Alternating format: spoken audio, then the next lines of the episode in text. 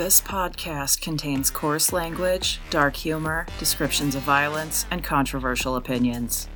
Listener discretion is advised.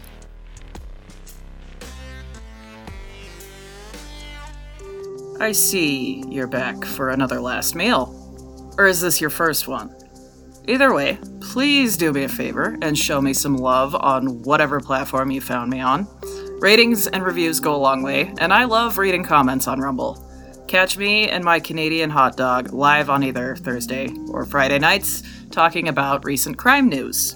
He likes to bitch that I need to stick to a schedule, but my life is a disaster. I'll stream when I feel like it.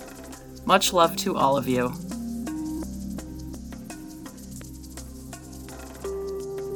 I've driven through New Mexico before, on my way to Texas when I was a kid. I don't remember a whole lot about that trip, but my stepdad's mom also used to run a carnival somewhere near Albuquerque around the same time. She's old now, might not even be with us anymore. But I have a few fond memories of riding some of the rides and playing games there.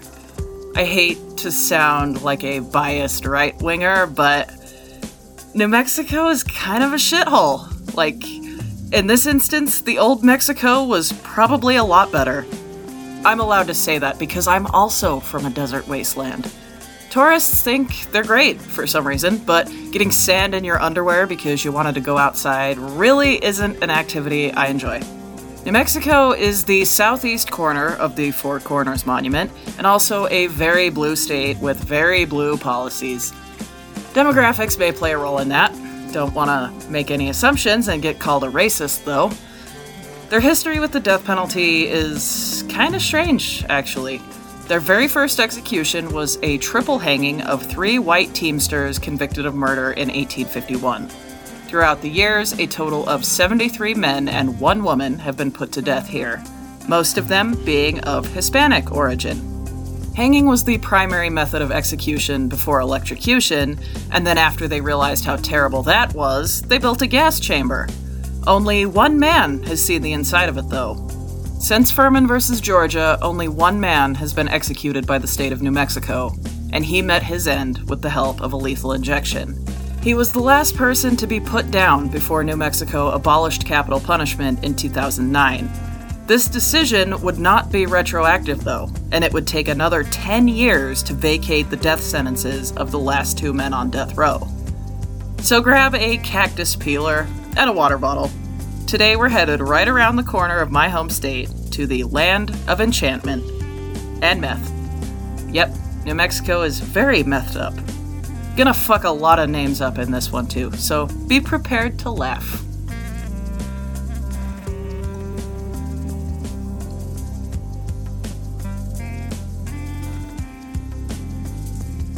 If you know anything about American history, you know that Texas is the only state that is legally allowed to secede from the US. I might get more into that when we finally get to Texas, but for now, just keep in mind that the United States fought a pretty bloody war with Mexico to get these southern territories. New Mexico being one of them, obviously. Did you think we bought that chunk of land from France? This ain't Luzerana.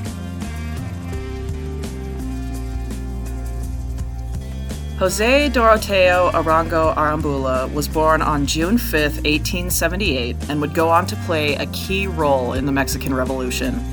Stories about his early life vary depending on who you ask, but from what I gather, he was the oldest son of a sharecropper named Agustin Arango and a woman named Micaela Arambula. After his father died, Arango dropped out of school to help support his mother. He had many careers as a mule skinner, a sharecropper, a butcher, the list goes on. Basically, he did anything and everything he could to help his mother out.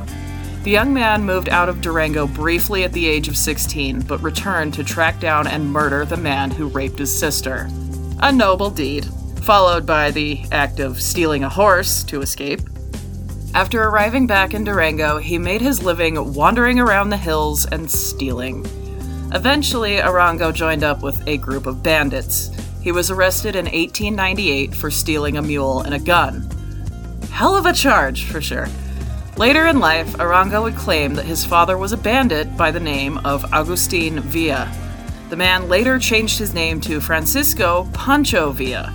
Scholars who have written about him have got on to say that the actual identity of his father is unknown, but I'm pretty sure he was just making shit up. The history on Villa is so long. He did a bunch of shit. He ended up becoming governor of Chihuahua in 1913. Like, I learned so much more about the Mexican Revolution than I ever imagined I would just looking into this guy. And he's not even the guy getting the last meal here. If you want to know everything he did, Google him, for real. Pancho Villa, an interesting motherfucker for sure. But I'm gonna skip ahead a bit because, as much as I like history, I don't want to bore anyone who came here for executions.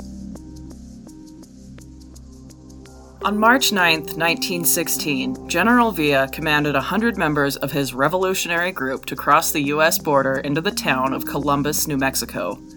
The simplest answer is usually the correct answer, right?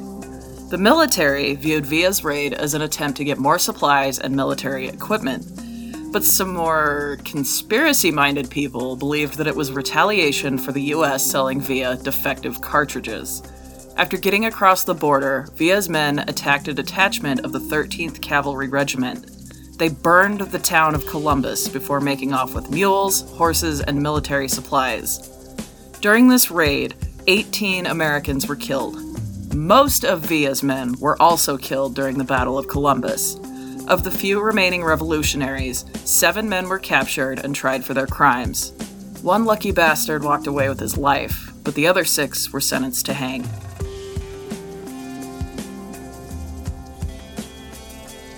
Juan Sanchez and Francisco Alvarez were executed by hanging on June 9, 1916. Eusebio Renteria, Taurino Garcia, Jose Rangel, and Juan Castillo were executed by hanging on June 30th, 1916. I chose this case because, and this is going to sound ridiculous, but it made me laugh. Their occupations are all listed as Mexican bandit, and that's fucking hilarious to me. Desperate times call for desperate measures, I guess. The 63 men in Villa's group, plus all their horses who perished in the Battle of Columbus, were dragged out past the stockyards before being soaked in kerosene and set on fire. The US government decided to go after Villa and search for him for six months before giving up. Francisco Pancho Villa was executed by gunshot on July 20th, 1923. As he and his bodyguards were being driven into the city of Parral, a man selling pumpkin seeds called out, Viva Villa! And seven riflemen came out of hiding and fired 40 shots into the car. Only one bodyguard survived this ambush. While this isn't necessarily a government ordered execution, I still thought it was important to include it. Villa's car is on display at the Historical Museum of the Mexican Revolution in Chihuahua.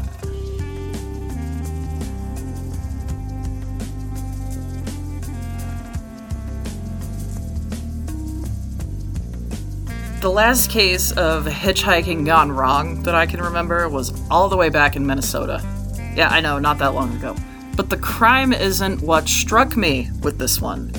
Many states I've covered so far have had some abstract theme that loosely ties all their executed people together. New Mexico's just so happens to be really hilarious occupation titles.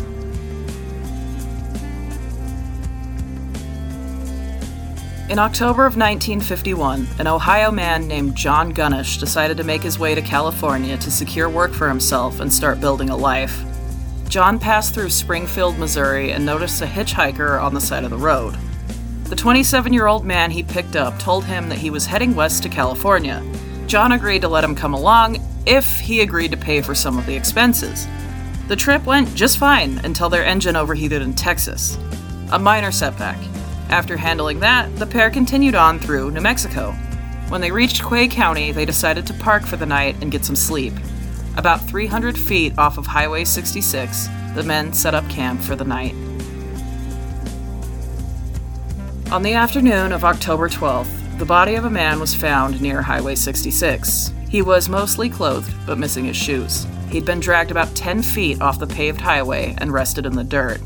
There was no identification on him aside from a handkerchief with the letter J on it.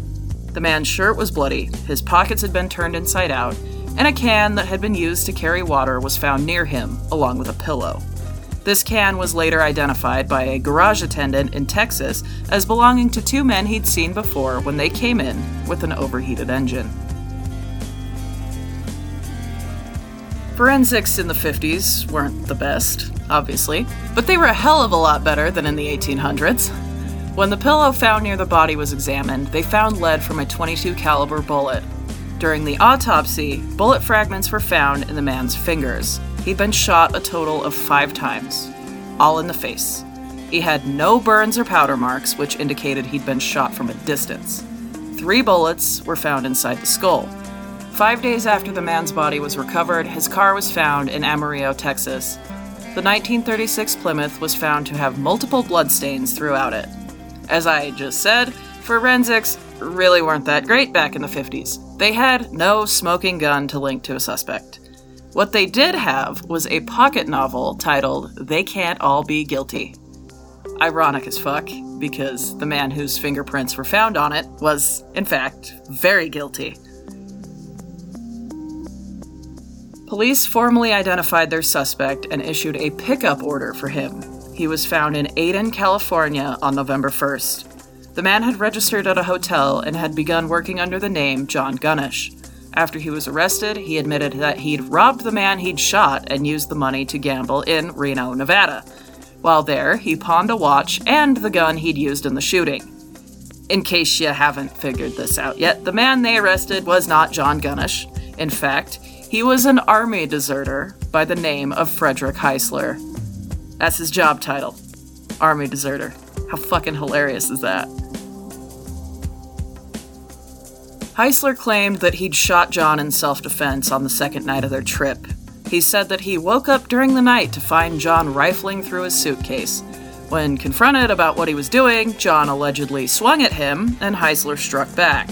They continued fighting in the back seat until Heisler got hold of the gun and shot John in the face. This seems almost like it could be plausible, right?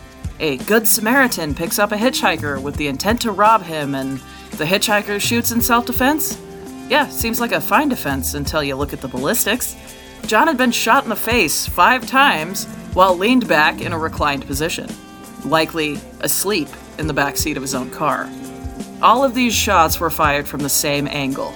No way in hell that someone wrestling with a man inside a car can fire five shots in the same direction from a distance. The jury didn't buy his story at all. The lesson here is don't take the stand in your own defense.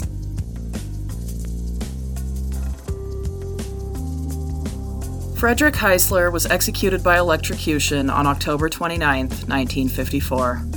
Y'all know by now how I feel about the electric chair. It's cruel and unusual. In this case, what's more cruel and unusual was what the witnesses had to see. After the first surge of electricity went through Heisler's body, the curtain being held up around him was dropped. Everyone watching had to see a still alive, partially fried Frederick Heisler for a brief moment before they raised the curtain back up and zapped him again. His last meal is unavailable due to the time period, but his last words to the priests surrounding him were Don't let them do it.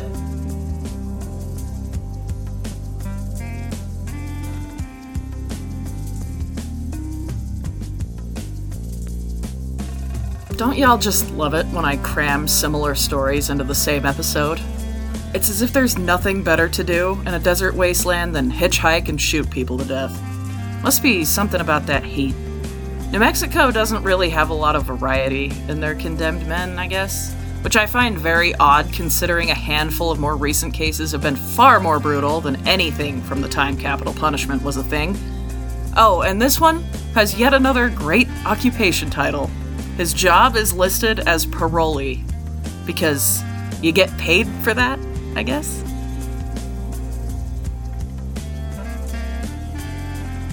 Ralph Rainey was living in California in 1956, but decided to take a trip to Arvada, Colorado. He was expected to arrive on January 10th. The day he was supposed to arrive in Colorado, police in New Mexico found a body just off Highway 66. The unidentified man's head had been smashed in, and his skull also had a small round hole right above the right temple. The man's face, as well as some nearby rocks, were covered in blood. After an inquest was held, Jack Rainey identified the man as his father, Ralph. His cause of death was two gunshots to the head. Ralph's car would later be found between Wendover and Grantsville in Tooele County, Utah. Try spelling that one, you non Utah motherfuckers. License plates for the car would be found hidden nearby. After a brief inspection, police found bloodstains and a hole in the back of the passenger seat of the car. Many of Ralph's belongings were also found. Much like our last case, there wasn't really a smoking gun until they found a Kleenex box and sent it off to be fingerprinted. The guilty party in this case managed to run around for a couple weeks before he was caught. He made his way into Nevada where he was arrested for reckless driving. The man tried to bribe the arresting officer, and when that didn't work, he somehow escaped. He fled the scene in a Buick he'd been driving. Somewhere in the Nevada desert, he crashed the car and ran off, leaving behind a box of Ralph's clothes and a brown leather bag. The next day in Caliente, Nevada, the man was arrested again. He pulled the classic, I don't remember anything about the last two weeks card. He claimed that he was walking along a highway in Santa Rosa, New Mexico, when he stumbled across an abandoned Buick and drove it to Nevada. Ralph Rainey made a mistake that many people used to make during this time period. He picked up a hitchhiker, probably just trying to do a good deed and help a man out with a ride. He had no idea that David Nelson was going to rob and kill him. Nelson hadn't killed any of the other people who had helped him out. Noel Adams had driven him from California to Arizona. June Patrick gave him gas money. Arthur Valde held onto his gun for him. All of these people made it out with their lives. Why was Ralph so unlucky? Nelson also claimed responsibility for the deaths of Kenneth Short and John Valente, but wasn't charged for these crimes. He tried an insanity defense, but was found guilty and sentenced to death. David Cooper Nelson was executed by gas chamber on August 11, 1960. After his second trial, yep, he got a second trial, and his confessions to his crimes were not allowed into evidence this time. Didn't matter though. The jury once again found him guilty and sentenced him to die for the murder of Ralph Rainey. Nelson tried to escape from prison, but was unsuccessful. Amnesia, insanity, a third party actually holding the gun. He tried it all, but none of it worked. Nelson's last words were actually a couple different things. When asked if he had anything to say, he said, Okay, Warden, God be with you. He told the prison chaplain that he was going home and his last meal was oyster stew. He also requested that two other prisoners receive special meals as well.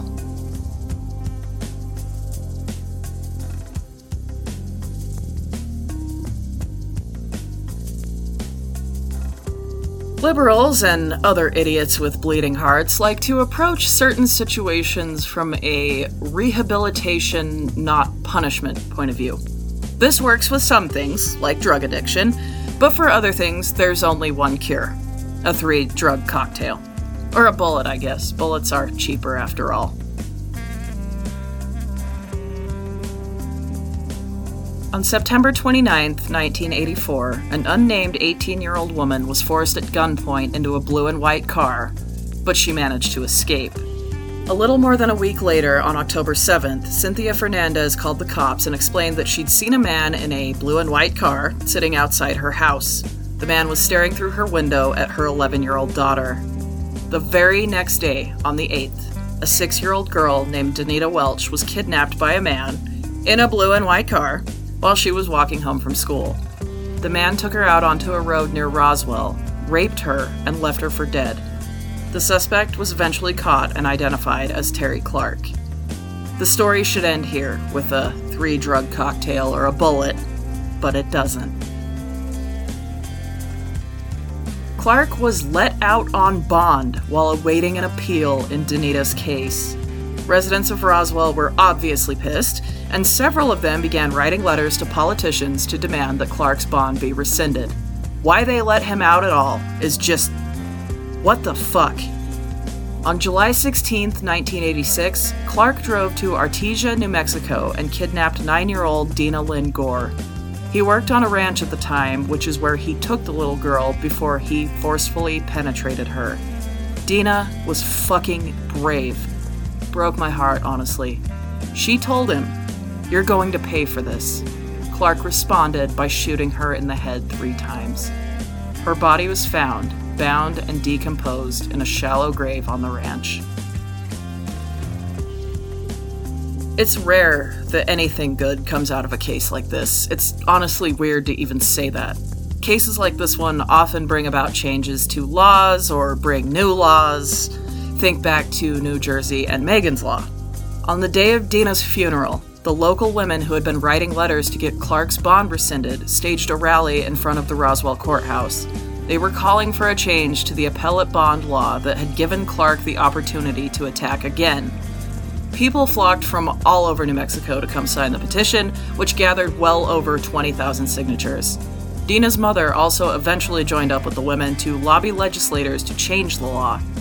Another woman, named Jean Ortiz, joined up with the group to help fight for change, and that's where things get fucking weird. So, okay, I've probably mentioned this before a couple of times because it's relevant. I once wrote to a prisoner. I don't know what exactly compelled me to do it, but I heard a sword and scale and decided to just shoot my shot. He was on death row in Florida. Still is, if I remember correctly. I never heard back from him, but I did get a letter back from a different prisoner who I corresponded with for a few months. I was not looking for love, I was lonely, my ex was neglecting the fuck out of me, and I figured a pen pal would get me in less trouble than some real people from my past. Dumb logic, but still. Some women think they'll find love in a prisoner. Maybe fix him. Remember the Colorado episode? The fuck was that guy's name? Uh, Gary Davis. He met the woman he'd later go on to murder someone with while he was in prison. It's gross. It's not a good idea. I look back on the friendship I had with a convicted murderer and I am just appalled with myself. Jean Ortiz, though. This woman deserves a swift kick in the head for the shit she pulled. Years after Dena's murder, the women advocating for a change to the law learned that Clark had gotten engaged to Jean Ortiz. This woman knew all the terrible shit he'd done to young girls over the years and still decided to get with him. According to Ortiz, she had written him a letter to ask why he wasn't dead yet, and what he responded with changed her mind about him. Prisoners have a way with words. They kinda have to. Letters are all they've really got. Why this woman allowed herself to get sucked into it is a mystery to me.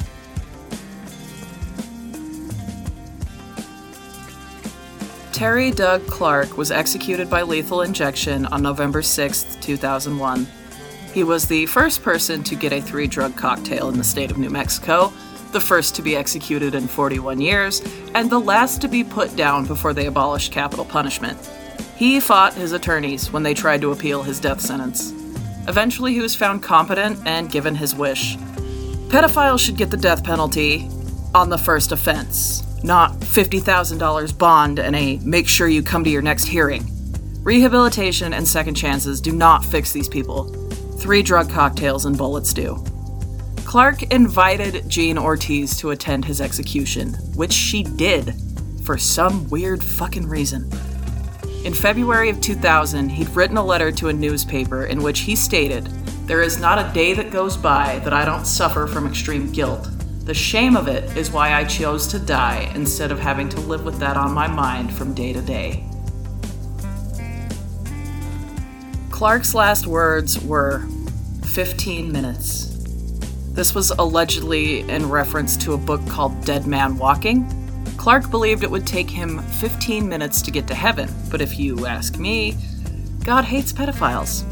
Some people think he meant something to do with the 15 minutes of fame he'd get after his execution.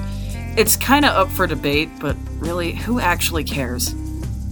Clark's last meal was fish and shrimp from Long John Silver's. He also put in his request that he did not want dessert.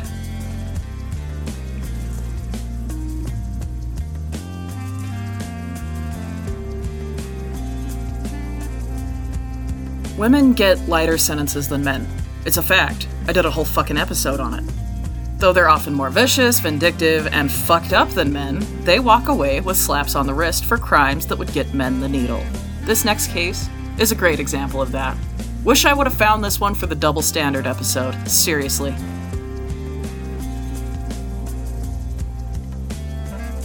I can't find anything on the early life of Patricia Ignacio. She was born in 1987 and was a resident of Nageezi, New Mexico. There it is. The, uh, weird town name. Where the fuck even is this place? Oh, okay. Northwestern corner, kinda. Very small town. Population of less than 300. Looks like we've found New Mexico's cooter, haven't we?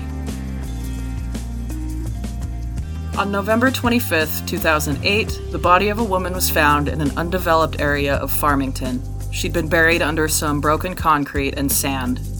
The woman's name was Irene Armenta, and police had no idea what could have happened to her. After a Crime Stoppers tip came in, Patricia Ignacio became a person of interest. She had apparently been in an unrelated fight earlier that day, Strikes me as the type of woman every man wants, for real. Nothing like a violent drunk.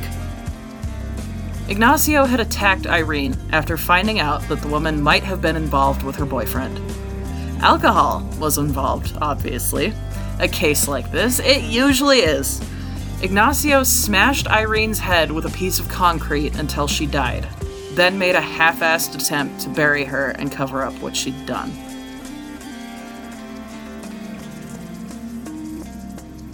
Patricia Ignacio entered an Alford plea on the charge of second degree murder and was sentenced to 15 years in prison. According to the inmate search I did, she has already been released on either parole or probation. Tell me again how women and men are treated equally in the justice system.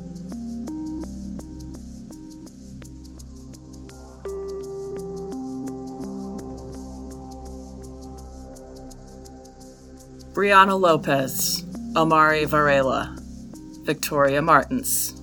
Sword and Scale has covered a handful of cases from New Mexico that have absolutely broken my already severely damaged heart.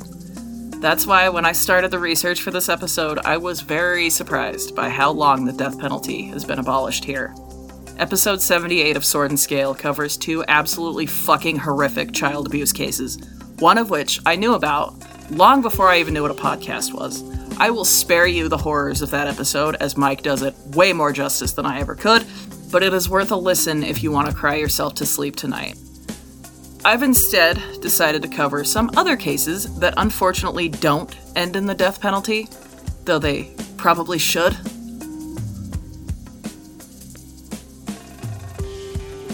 I haven't told y'all my story yet, I've hinted at it in the past, probably teased the fuck out of you sick bastards who live for drama and details, but I've never told you about the worst day of my life. Maybe one day I will. It's a fucked up story. Carrie Ann Santos had a day very similar to mine back in January of this year. Worse than mine by far, but still very similar. Hard to believe that crimes like this still occur in 2024. Albuquerque police responded to the University of New Mexico Hospital on January 13, 2024, after receiving a call about a child who was deceased upon arrival. Officers made contact with the little girl's mother, Carrie Ann Santos, who told them that she had traveled from Massachusetts to get away from a bad situation. While in New Mexico, her three year old daughter had started feeling sick, so the woman took her to the hospital. I'm gonna cut in here and say this case is really difficult for me to write. I've been choking down some tears. I think my mild case of PTSD is showing itself. Having been grilled in the hospital by the cops, I can understand what this woman went through. The difference, though, is that I didn't cause any harm to my child. Oh shit, spoiler alert. What the doctors found when the little girl, known only as LS, was brought into the hospital was nothing short of heartbreaking. She had bruising all over her body, on her wrists, behind her ears, around her hips, and also ligature marks around her ankles. She was three, in case you forgot. I've said a hundred times before, my son is almost three, And he's always got little bumps and bruises because he's a ball of energy and climbs all over the house. It happens. Ligature marks do not happen by running and jumping and being a crackhead toddler. Santos brought her daughter into the hospital wrapped in a blanket. When the doctors tried to move the blanket to check her, Santos flipped out and asked why they needed to do that. Red flag number one. After the hospital staff took the little girl away from her mother, they got her into another room and realized that she'd already passed away. Santos tried to say that LS had been sick and had fallen off a rest stop toilet. That's a hell of a story, ain't it? I mean, who hasn't fallen off a toilet in a rest stop? Happens all the fucking time. This story didn't sit right with the cops, and they reached out to the police in Gardner, Massachusetts for any extra information they might have. This led to the discovery of many domestic violence reports, as well as a DCFS investigation revolving around Santos using drugs around her kids. A stellar mother, for sure. Deserves an award. Santos left her home state of North Carolina and fled to Massachusetts to escape an abusive relationship. She stayed with her aunt and uncle in Gardner until they became verbally abusive, and she fled Massachusetts. She had no destination in mind, just packed her kids in the car and ran, which is just fucking stupid. I've thought about running off away from this desert wasteland a million times. The only thing stopping me is my job. But if I did, I wouldn't just drive aimlessly. I'd go north. Not sure which coast yet, but one thing at a time. To make this case even more fucked up than it already is, the little girl's six year old sister disclosed to the police that one of the four adults charged in connection with this crime would tie LS's hands and ankles with shoelaces. The six year old also said that neighbors would molest her, LS, and their six month old sibling while their mother was present. Normally, I'd say throw her in the fucking gulag, but I think a wood chipper would be better. The six year old and the six month old have been placed into the custody of the New Mexico Children, Youth, and Families Department. Hopefully, they don't fuck this case up.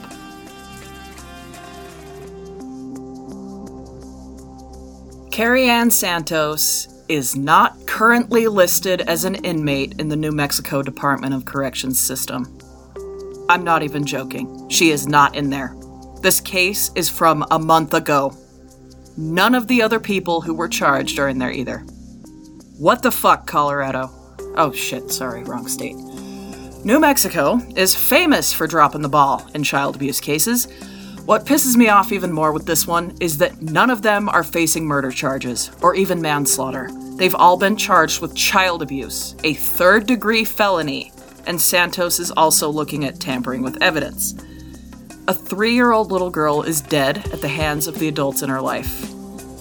I decided to look because I was curious. Voluntary manslaughter is a third degree felony in New Mexico and carries a sentence of six years. Six fucking years. Are you angry yet?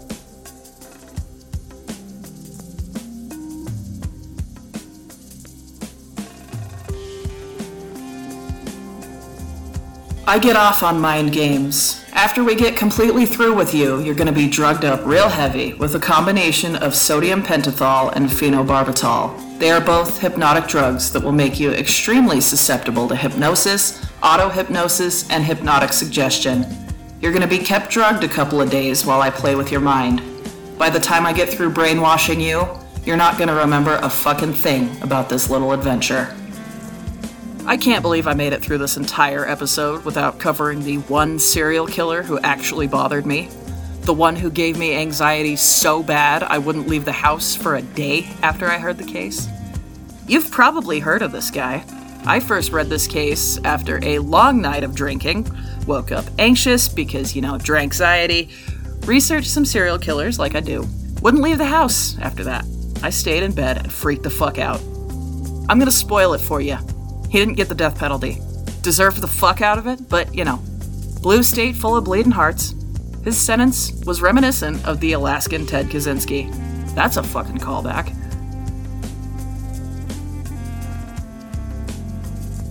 It's a March afternoon, and you're driving down the highway. All that's around you is vast, empty desert. maybe a cactus or two, maybe some tumbleweeds, typical New Mexico landscape, you suddenly notice a bloody, naked woman running down the road with a metal collar padlocked around her neck and a chain flapping in the breeze behind her. Do you stop? Do you offer aid to this obviously distraught person? Or do you lock your car doors and speed away? I can't even imagine what poor Cynthia must have felt when her only savior sped away and left her for dead on the side of the road. Must have been even worse when it happened a second time. Cynthia ran past a handful of rundown trailers and other houses before coming across one that looked well maintained. She ran inside without even knocking, fearing that her captors were behind her. After slamming the door, Cynthia asked the woman who lived in the trailer to help her. When the police arrived, she screamed, I'm alive, I'm alive, probably in total shock. She'd stared death in the face and somehow managed to get away. The tale she told was nightmare inducing. It was a horrific endeavor that many had gone through before her but failed to survive. Cynthia had been kidnapped by a couple and held in a trailer in the resort town of Elephant Butte. New Mexico really is full of them weird town names, isn't it? For three days, she was kept restrained and tortured with all kinds of things. If you've ever seen any of the Hostel movies, that should give you an idea. After her male captor left on the third day of her captivity, the female was left in charge. Cynthia waited until she left the room for a minute before grabbing the keys to her chains and setting herself free. There was a phone within reach, and she attempted to call 911, but the woman returned and threw a lamp at her. Probably not with the intention to tell Cynthia to lighten the fuck up. Sorry, couldn't help myself. The lamp struck Cynthia in the head and knocked her down, but she was able to recover pretty quickly. A box of items that had been used to torture this poor woman spilled onto the floor, and Cynthia grabbed an ice pick to defend herself. Her female captor backed off, and she fled out the door as fast as she could. Without a second thought or even a glance behind her, Cynthia took off into the desert in search of safety. Police were already on their way to the trailer that stood at 513 Bass Road because a 911 call had come from there but was cut off before they could determine what the issue was.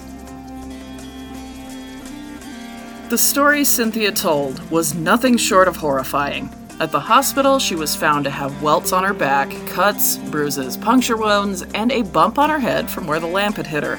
She was in rough shape. She recounted that she'd met her abductor while she was working the streets in Albuquerque. He'd offer her $20 for a blowjob, and she climbed into his truck. This is when she noticed the man's girlfriend, and her get the fuck out of here sense started to kick in. The man flashed a badge at her and told her she was under arrest for solicitation. This badge was obviously fake, and Cynthia realized that as soon as the couple began restraining her with duct tape.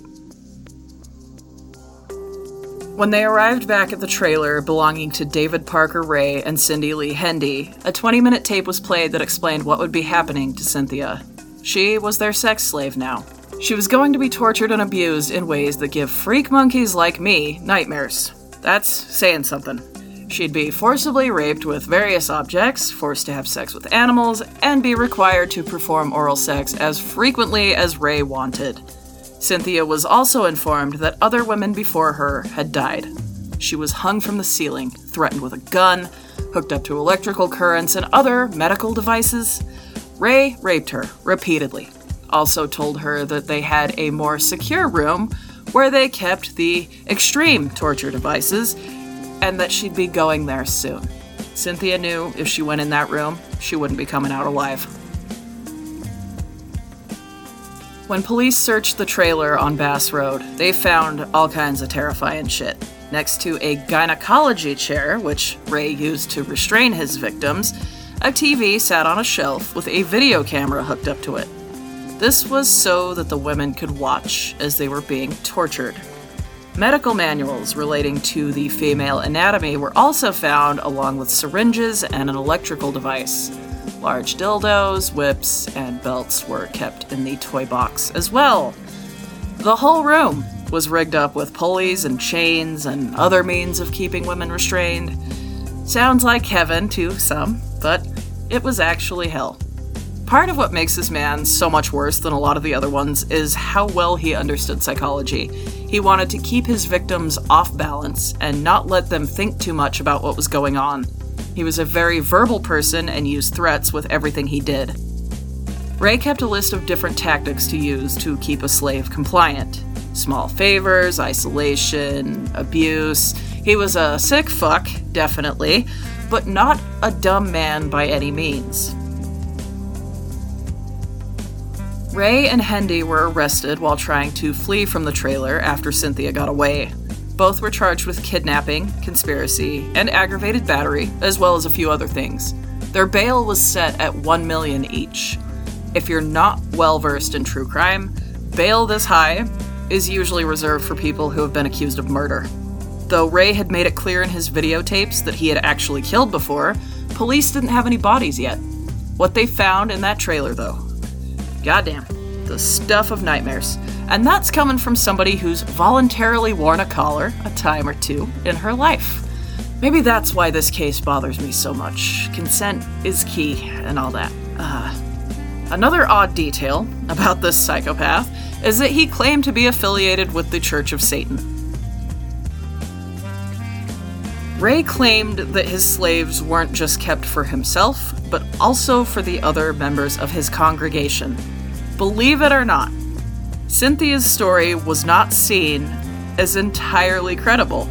Despite finding videos and pictures of another woman being tortured, police couldn't say for sure that anything had been non consensual.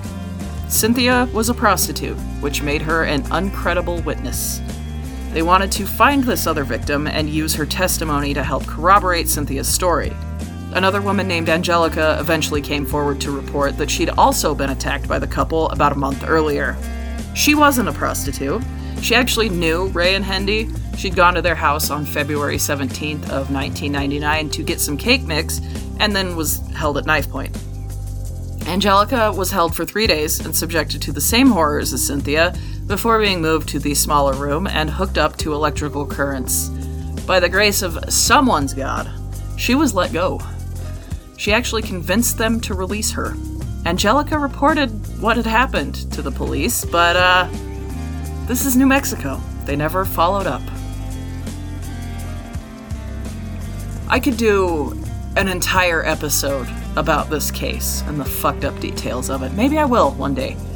But what needs to be said is that Ray had upwards of 60 victims. The actual number is unknown, but two of his victims came to testify at his trial. A third victim also landed him some charges in 1999. Two other people would be charged in connection to these crimes Cindy Lee Hendy, obviously, and Jessie Ray, his daughter. Yep, he enlisted his daughter to help him kidnap women so he could rape and torture them. What a fucking class act.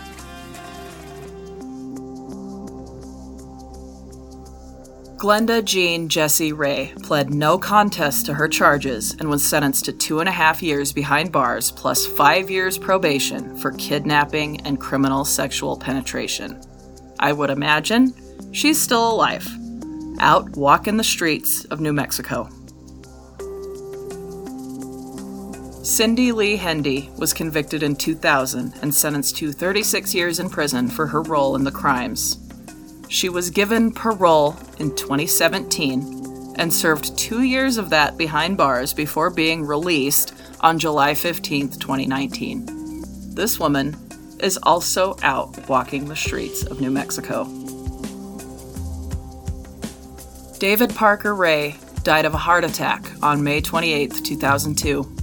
He served just three years behind bars after taking a plea deal and being sentenced to a grand total of 224 years. Bullets are fucking cheaper. That's all I'm gonna say on that. Ray died while being moved from one prison to another. He was supposed to be interrogated again, but they never got the chance.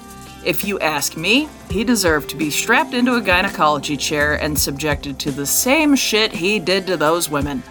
Whether it was just Angelica and Cynthia, or if there were others. There had to be others. There's no fucking way there were only two of them. One good thing came out of this, and that was that Cynthia Vigil later founded a harm reduction organization called Street Safe New Mexico to help sex workers and other vulnerable people in the area.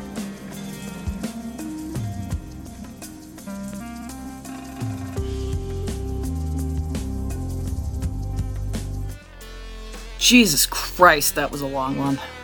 I stand by my opinion that I've shared a hundred times already. New Mexico fucking sucks. I haven't found a single redeeming quality, and I hope I never have to drive through it again. Some of the worst crimes I've heard of have taken place here, and the lovely Mike Boudet has covered them.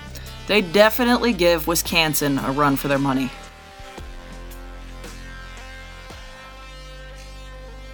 If you enjoyed this episode, weave some tumbleweeds together into a review and leave it on the side of Route 66. Seriously, though, tell a friend. Word of mouth goes a long way. You can get me on Instagram and Twitter at Last Meal Pod. I stream on Rumble on Thursday or Friday nights. Don't tell me to stick to a schedule, I'm a fucking mess. But I'll be back next week with an episode about another East Coast urban hellscape. Until then, don't get into cars with strangers in New Mexico. You might end up in a toy box.